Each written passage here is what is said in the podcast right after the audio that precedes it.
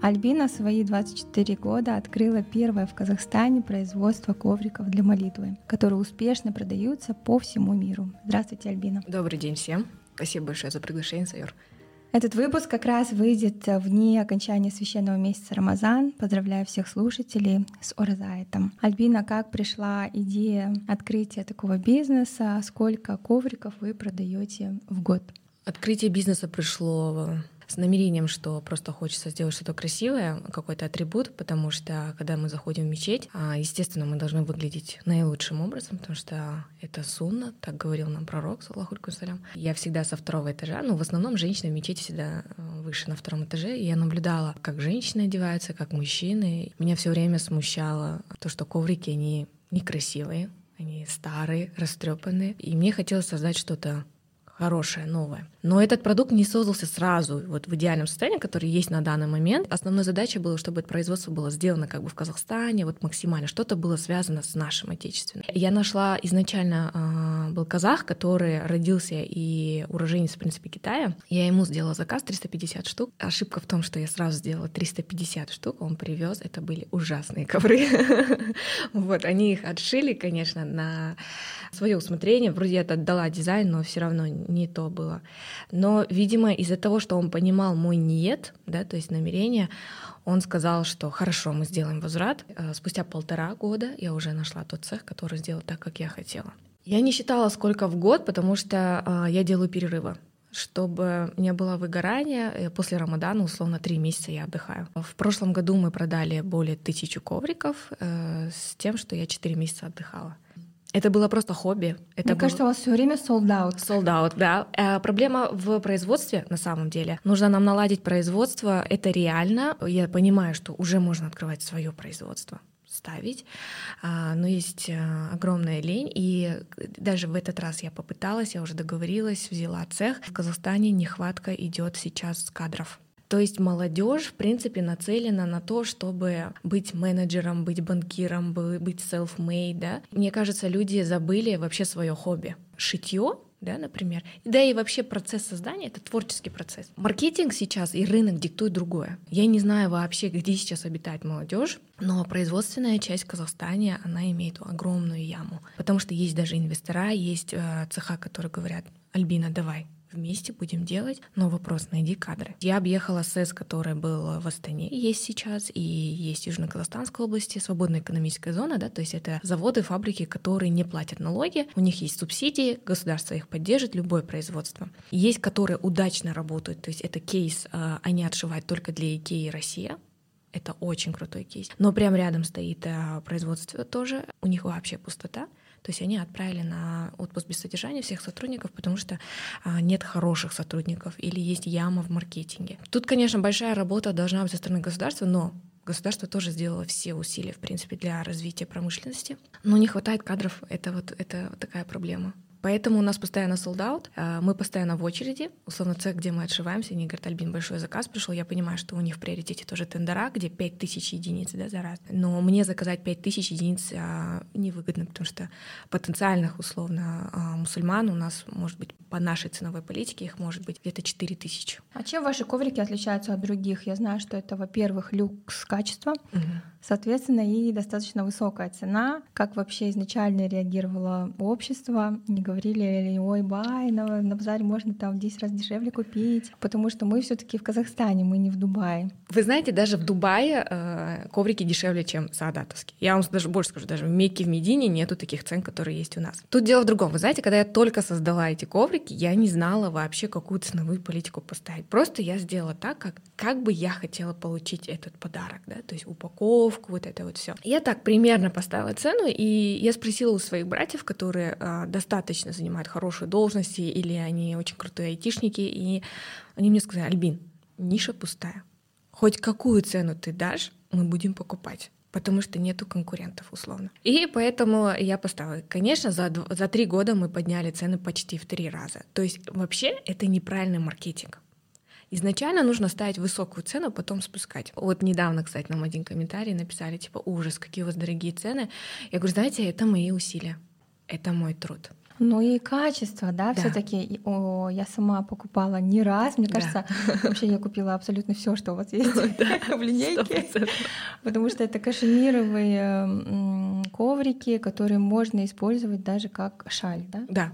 А аудитория, которая платежеспособные, они в основном часто летают они постоянно за рулем, да, то есть эти коврики и мешочек был создан а, для того, чтобы в машине было удобно хранить. В самолете стандарт качества, условно, мне всегда было близко сделать, как у Брунелла Кучинелли. В Сакс 5 авеню ходишь, там видишь какие-то детали, да, надо их включить, надо их включить.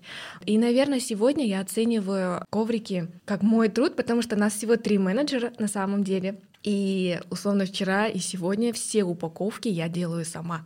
То есть все заказы оформляют. Поэтому я говорю, ну это, это и моя душа здесь. Но последние два дня, получить и весь Рамадан, в принципе, мы сделали минус 40%, потому что я сходила на Тарауих намаз. Это намаз, который читается только во время Рамадана.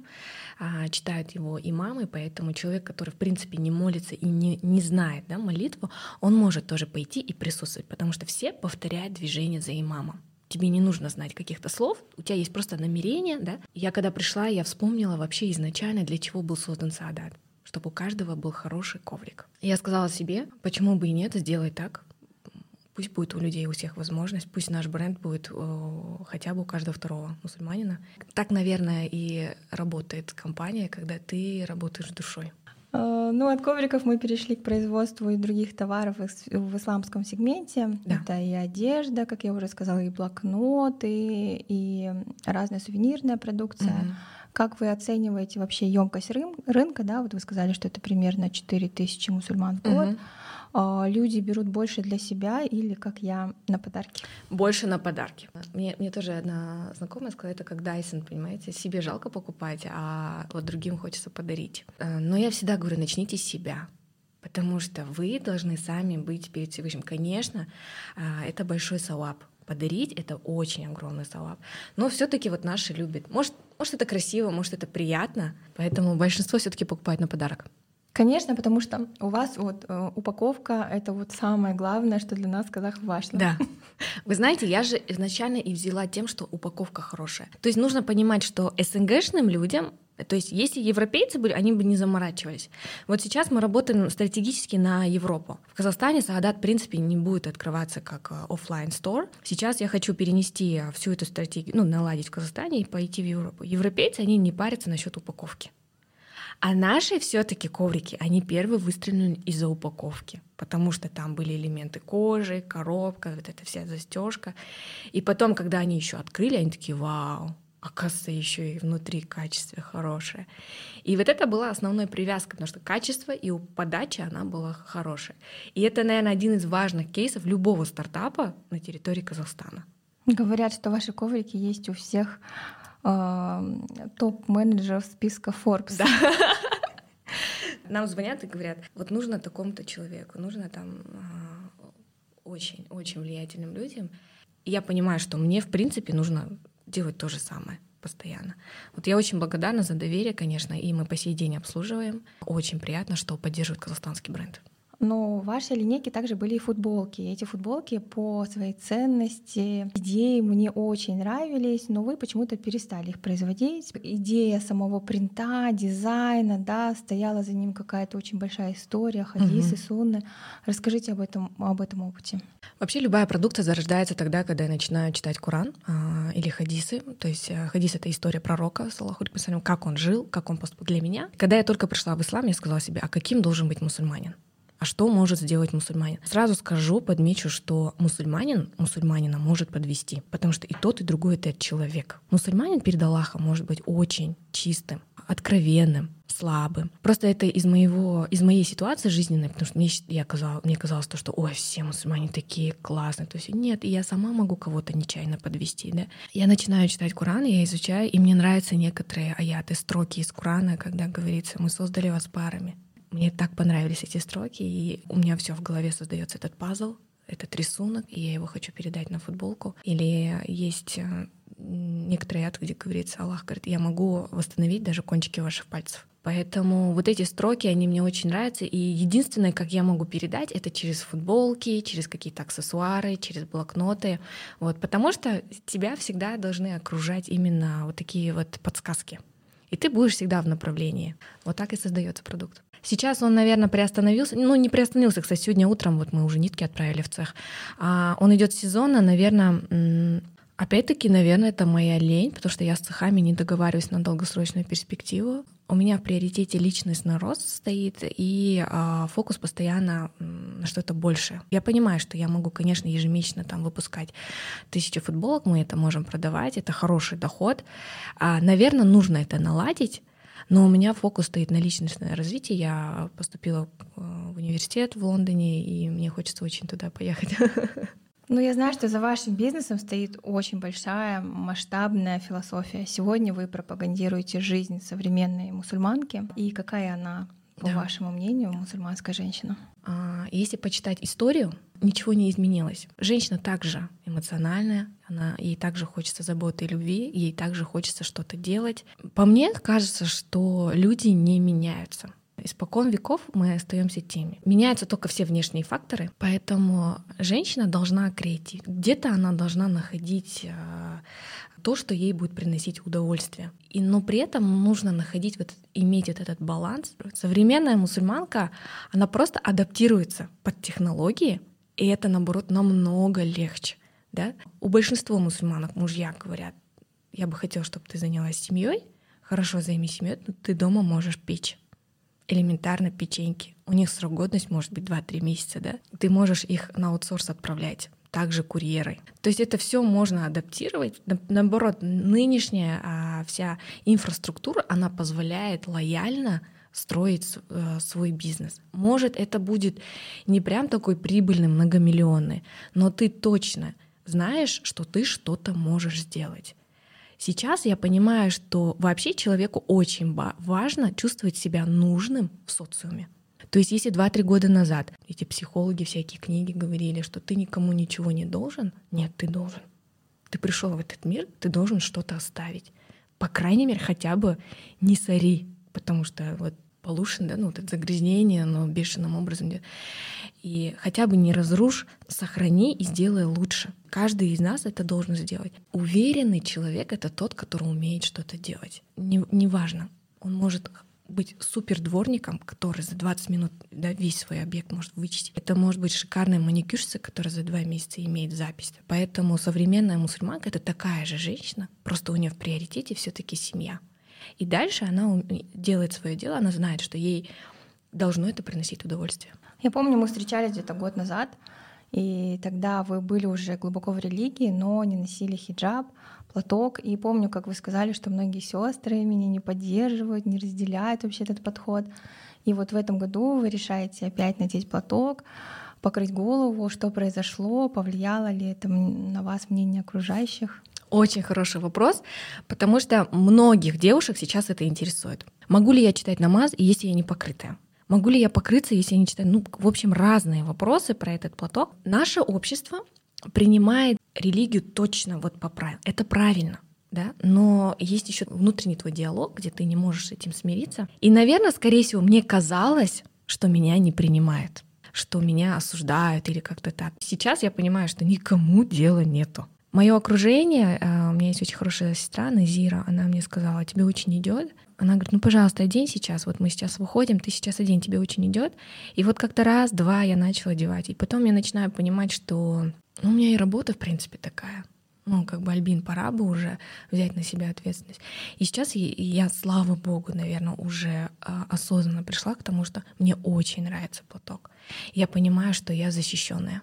Потому что в сознании у людей, когда ты в платке, они как-то все равно соблюдают субординацию. То есть мужчина, он не позволит себе что-то там сказать в твой адрес. Я молодая, я не замужем, да, они могут там карандас, там что-то подойти, да, там кто-то может комплиментом еще что-то отправить. Когда ты в платке, они уже соблюдают субординацию, и у них есть четкое намерение. Вот если они хотят серьезных отношений, только тогда они могут к тебе подойти. То есть для женщины, в принципе, это защита. Это хороший фильтр от ненужного. И вот это я себе сейчас а, поставила, а, вот именно э, вот это значение, поэтому я себя чувствую очень защищенной, и мне, в принципе, комфортно. Большинство женщин религии в Казахстане, они все таки носят платок, и есть ли сложности при нами на работу? Есть сложность. Я иногда делаю встречи с сестрами, и я у них спрашивала, есть ли ущемленность? Они говорят, да. И это не просто даже девчата, которые там студентки, а, не все университеты разрешают, кстати, носить платки. А, мы уже не говорим про школу, хорошо, да, школа еще дети неосознанные. Я также знаю топ-менеджеров, которым сказали, вот мы тебе даем руководящую должность, но будь добра, сними свой тюрбан. Это опять-таки влияние политики, скорее всего. Мне кажется, настолько э, в Казахстане мы привыкли к этому западному влиянию, что в открытой одежде ты можешь ходить, а в закрытой это что-то не то. Поэтому руководство не поддерживает. Общество считает, что мусульмане, они не настолько грамотные люди. Это большое заблуждение. А мусульманки сейчас так ущемлены, что им приходится открывать свой собственный бизнес или быть дома с семьей. И в связи с этим мы а, сейчас создаем ассоциацию мусульманского бизнеса. Мы не хотим создавать ассоциацию мусульманства, потому что это очень тонкая тема, да, а, это просто опасно туда лезть, потому что мы хотим помочь женщинам, которые в платке, найти свою работу. Мы хотим найти те организации, которые поддерживают таких женщин, а, и при этом развивать именно стандарты качества халал, потому что слово органик очень хорошо зашел на рынок, люди просто обожают это слово, идут постоянно за органик, а халал это в принципе то же самое. Это чистое мясо, это чистая трава. То есть через какое-то время, я думаю, через лет 20, халал это будет один из самых дорогостоящих продуктов потому что туда не добавляют там костную муку, какие-то химикаты, ГМО, ничего не добавляется, поэтому а, это хорошая ниша развивать и показывать людям, как на самом деле построен ислам именно через призму бизнеса, людей, талантливых людей, и показать, что мусульмане такие же грамотные люди. Просто сейчас они немножечко ущемлены на самом деле. И вы также будете помогать женщинам с трудоустройством. Да? Какие компании сегодня берут? Мы работаем э, над процессом именно аккредитации, чтобы сейчас государство нам дозволило. Э, хотим также с Атамекен сработаться. Я могу помочь там по брендингу, по производственной части, скажем так. Есть очень хорошее приложение, мы еще с ними не договорились, но я прогнозирую это, которое учит женщин быть бухгалтерами на дому. То есть там вся система так построена, что ты раз-два клик, и ты уже бухгалтерский учет одной компании маленькой пышкой закрываешь. То есть дома два часа работы, и ты можешь обслужить условно пять компаний. Ты так пассивный доход можешь получать. Ребенок уснул, быстро поработал на компьютере, у тебя капают деньги. У нас есть список компаний, пока не могу разгласить, потому что нам нужно полностью с ними согласовать. Все-таки я поняла, предприниматель это талантливый человек, и он все равно за идею. Но нас поддержала Таяп компания. Я надеюсь, что это будет долгосрочная перспектива. А, это онлайн-банкинг шариату, по шариату, который двигается. А, они получили а, сертификат в Эмиратах, это самый центр по исламскому банкингу. Мы с ними тоже сработались, поэтому они сказали, мы открыты к айтишникам, мы открыты к разработчикам, к менеджерам, стратегическим менеджерам. Поэтому мы сейчас создаем целое комьюнити, которое будет друг друга поддерживать и делать такой глобальный рост. Этот эпизод мы пишем при поддержке триатлонного клуба «Намат», лучшего любительского клуба с профессиональным подходом. То есть, если вы планируете участие в Ironman, Oceanman и марафонах, теперь вы знаете, где лучшие тренера в Казахстане. Этот сезон посвящен ментальному и физическому здоровью женщины.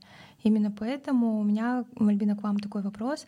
Сегодня умра, да, или малое паломничество в Мекку угу.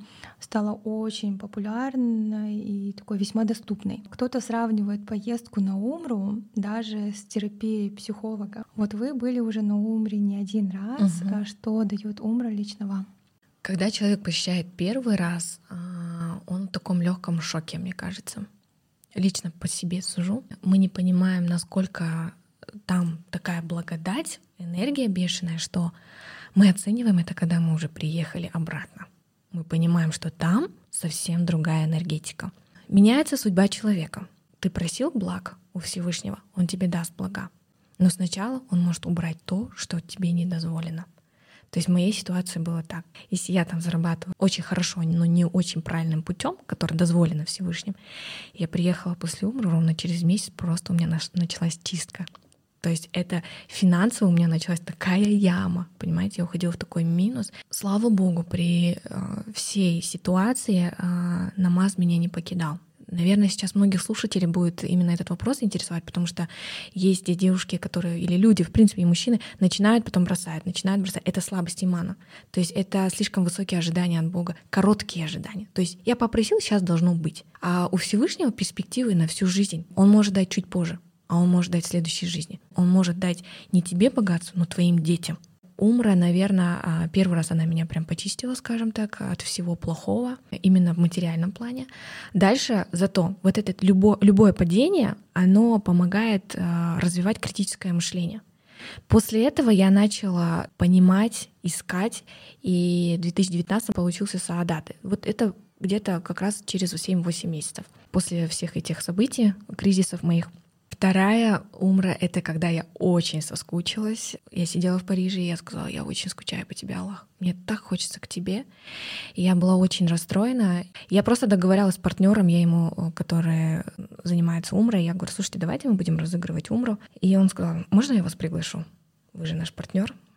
За неделю он меня пригласил, все было оплачено. Я очень благодарна этой компании Хикмет. Сервис был очень хорошим, я была в восторге. Это называется твое намерение. Ты только пожелала, и Всевышний даже это все сделал во благо. Моя третья поездка уже была по, с намерением на бизнес. Опять-таки я вижу там хорошую нишу, и сейчас я понимаю, что путешествия, они настолько важны, и именно путешествовать тогда, когда у тебя есть свое дело в Казахстане, потому что ты именно видишь то, что тебе нужно. Я была в Европе, я понимаю, что ниша, в принципе, исламская, по миру пустая. Только Турция занимается производством, но она занимается массовым производством, а нишевых брендов в принципе нету. И мой вот третий визит, он был уже по бизнесу, я была немножко как гидом, я забрала своих родителей. И каждый раз э, я понимаю, что после умры ответственность полностью ложится на тебя. Как ты поступишь, потому что нужно сначала исправить себя свое, свое намерение, свой навс, это эго, работает с эго, и тогда все будет лучше. То есть после умры не бывает такого, что ты сразу святая, или у тебя все будет супер. Нет. То есть у меня, наоборот, были испытания, но я понимаю, что только через испытания я стала умнее или там включилось критическое мышление и появился саадат. Есть такое мнение, что если ты поедешь на Умру или в хадж, тем более, что ты потом должен пожизненно читать пятикратный намаз и так далее, покрыть голову. Так ли это? Или вот а, мы до этого тоже вписали эпизод с Асель Курманалиевой, она мне сказала, Сайора, ты должна как бы и без умры это делать.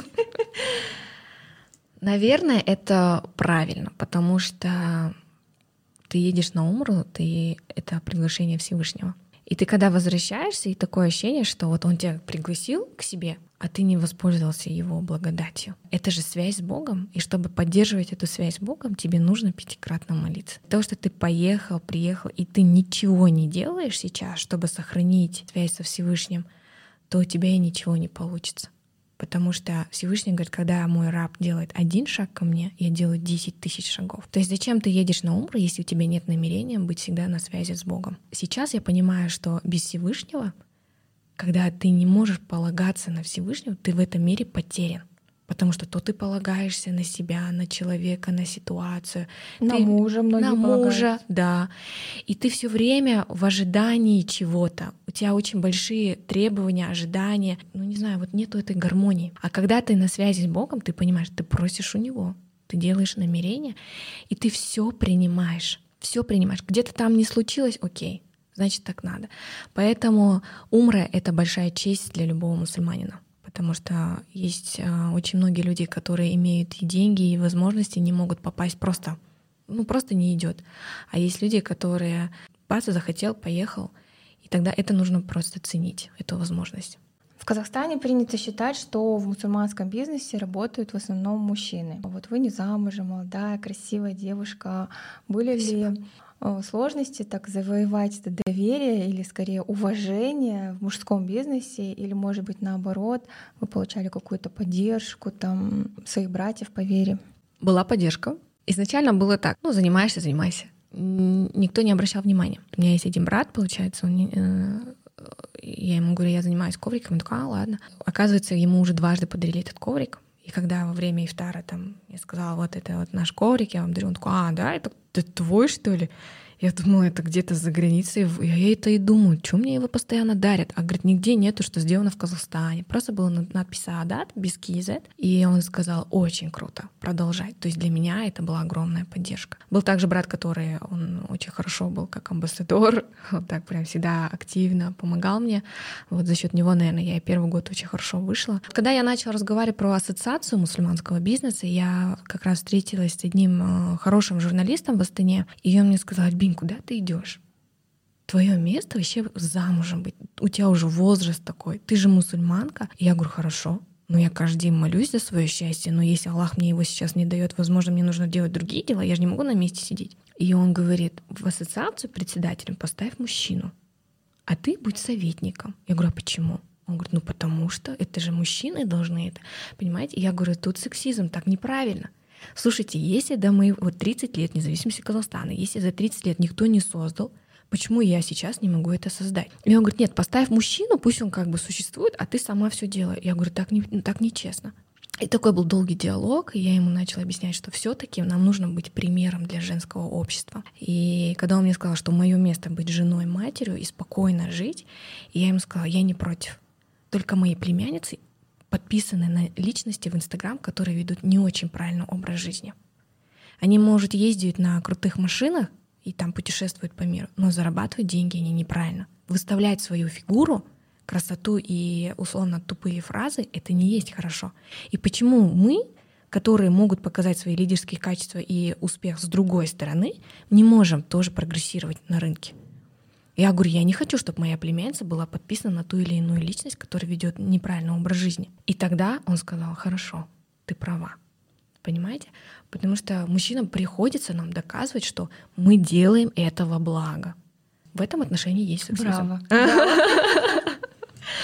Я прям тоже сто процентов поддерживаю. Удивительно даже для меня, если честно, что вот а, сейчас такое идет. Правильно ли это говорить? Феминизм в исламе, mm-hmm. да? Mm-hmm. Вообще я так говорю, вот условно в исламе есть еще тема многоженства, да, вот разные темы. Как бы мы ни поднимали эти темы, наш народ не настолько образован в исламе, чтобы об этом говорить или принимать решения. И это нормально, потому что я услышала такую фразу, Альбин, ислам распространяется последние 10 лет очень массово. И люди понимают только там 2% информации. И потом из всей этой аудитории только 20% начнут очень углубленно изучать, и потом они начнут правильно развивать. И это нормальная стратегия. То есть это вообще в любых кейсах так и идет. То, что сейчас, то есть э, наша мусульманская, может, там женщина должна сделать дома сидеть, это вот было первые 10 лет. И сейчас женщина, уже получив образование, зная историю, когда Хадиджа, первая жена да, пророка Мухаммада,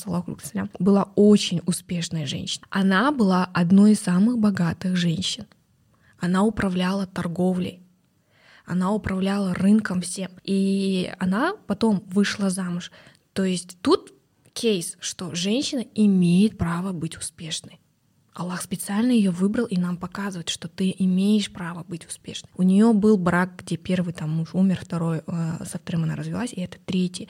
То есть это все равно показывается, что это, это было. Да, это было до ислама, но Аллах нам показывает вот эту историю. Поэтому тут, наверное, больше, что мы уже углубленно понимаем ислам и правильно его доносим до общества. В целом, что значит бизнес по исламу? Есть ли какие-то ограничения, может быть, отличия с традиционным бизнесом? Тут такое тонкое дело, когда традиционный бизнес все-таки а, сейчас тоже идет массовое распространение бизнеса у нас в стране, и мало кто занимается планированием или правильным финансовым расчетом. Если у нас будет э, условно традиционно мы говорим о том, что да, это стратегически правильно продуманное, и есть там кусочек доли, где ты отдаешь садака, где у тебя есть намерение во имя Всевышнего, а не для денег, для собственного благополучия. Тут, наверное, просто намерение, знаете, потому что как только ты правильно построишь намерение, у тебя все пойдет хорошо.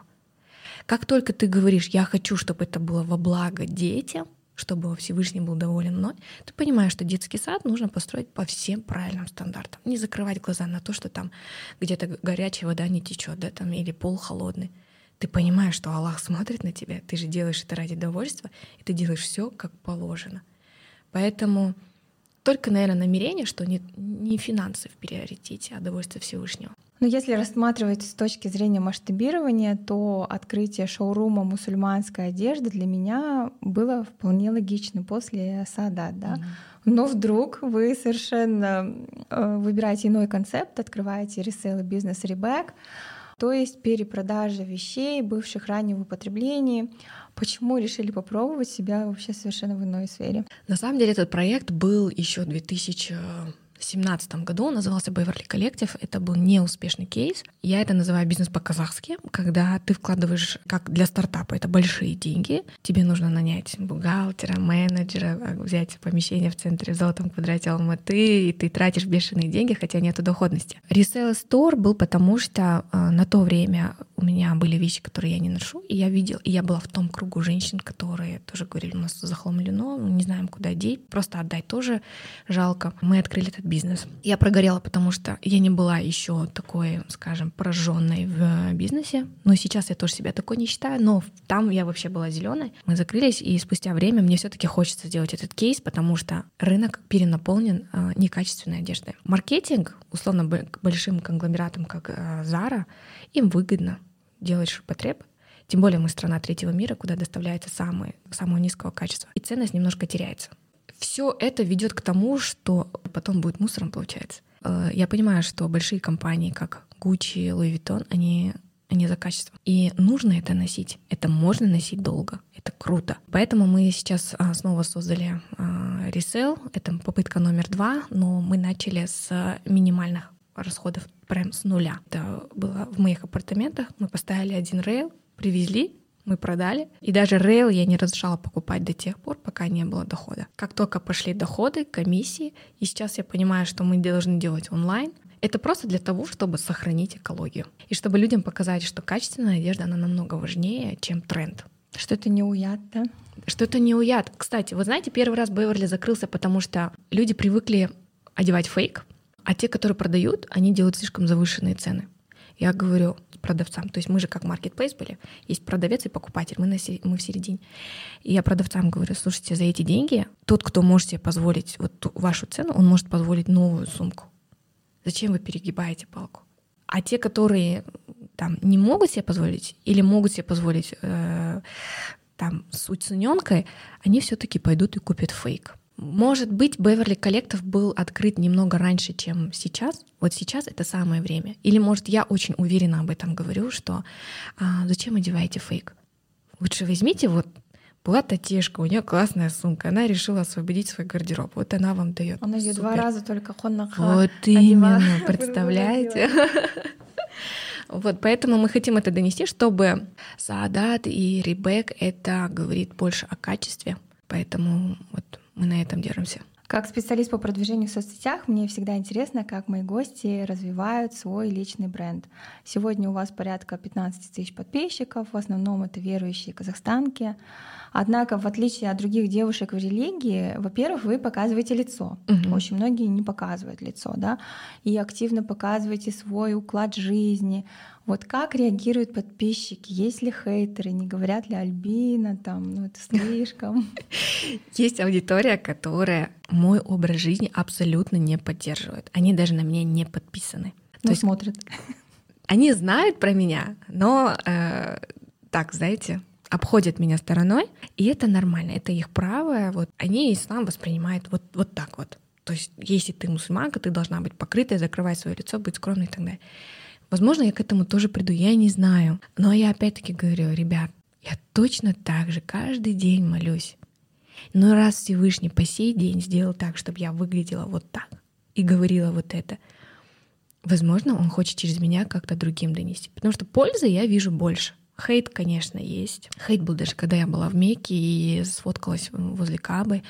Был огромный хейт, что ты показываешь моду и так далее, и так далее. Это не мода, это моя норма одежды. Я готовилась ко Всевышнему. Я хотела выглядеть перед ним в самых лучших нарядах. Но я же не пошла в красном, да? Я просто Я была в шелках, мне это нравится. Знаете, был такой случай, когда разыгрывается гифт, что-то такое, и там всем подписчицам, условно, одного блогера, которая очень придерживается, да, ее аудитория подписалась ко мне.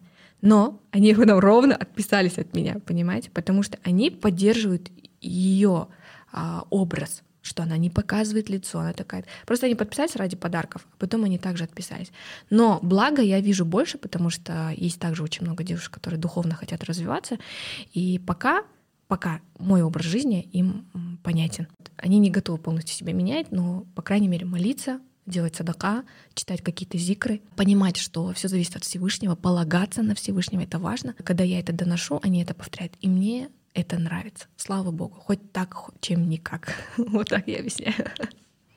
На самом деле я призываю наших э, слушателей зайти на страницу Альбины. Спасибо. Контакты указаны в описании этого эпизода, потому что Альбина действительно современная мусульманка, как там королева ранее, Спасибо. наверное, транслирует моду, именно вот такую э, скромную моду, да, но со вкусом. Вы даже, по-моему, открывали шоурум э, бижутерии, украшений, парфюм, то есть это и одежда, и абайки такие очень красивые. Да. То есть это все можно найти на странице Альбины, вдохновиться. А кто, может быть, только на пути вообще не только к э, вере ислам, да, любой другой вере, потому что ну, нас слушают по всему миру. А, и Альбина вот показывает, как верующая женщина может вести современный образ жизни. Браво. Спасибо большое. Вам спасибо, Альбина. Я желаю нашим слушателям благополучия. Еще раз поздравляю весь мусульманский мир праздником Ораза Айт. Мне Аминь. очень понравились ваши слова, что вы сказали, что мусульманская женщина имеет право быть успешной. Угу. Поэтому пусть эти слова дойдут до того, для кого сейчас это очень важно было услышать. Спасибо, Альбина. Благодарю вас, Юра. Спасибо за приглашение. Не забывайте оставлять свои комментарии, звездочки в описании данного эпизода. Вы слушали подкаст «Залетаем». Это подкаст об успешных деловых женщинах Казахстана. Всем пока. Всего доброго.